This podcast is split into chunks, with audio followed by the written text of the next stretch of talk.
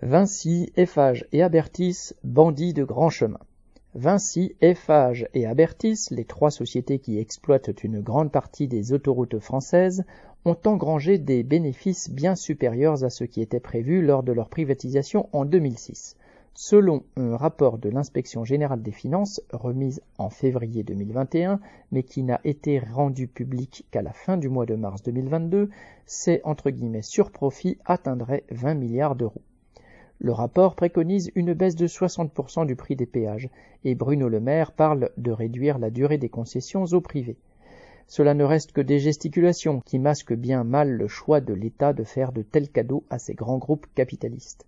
Le marché des autoroutes est en effet une véritable aubaine pour eux, Vinci tirant par exemple la moitié de ses 4,3 milliards de bénéfices de 2022, en hausse de 64%, de leur exploitation.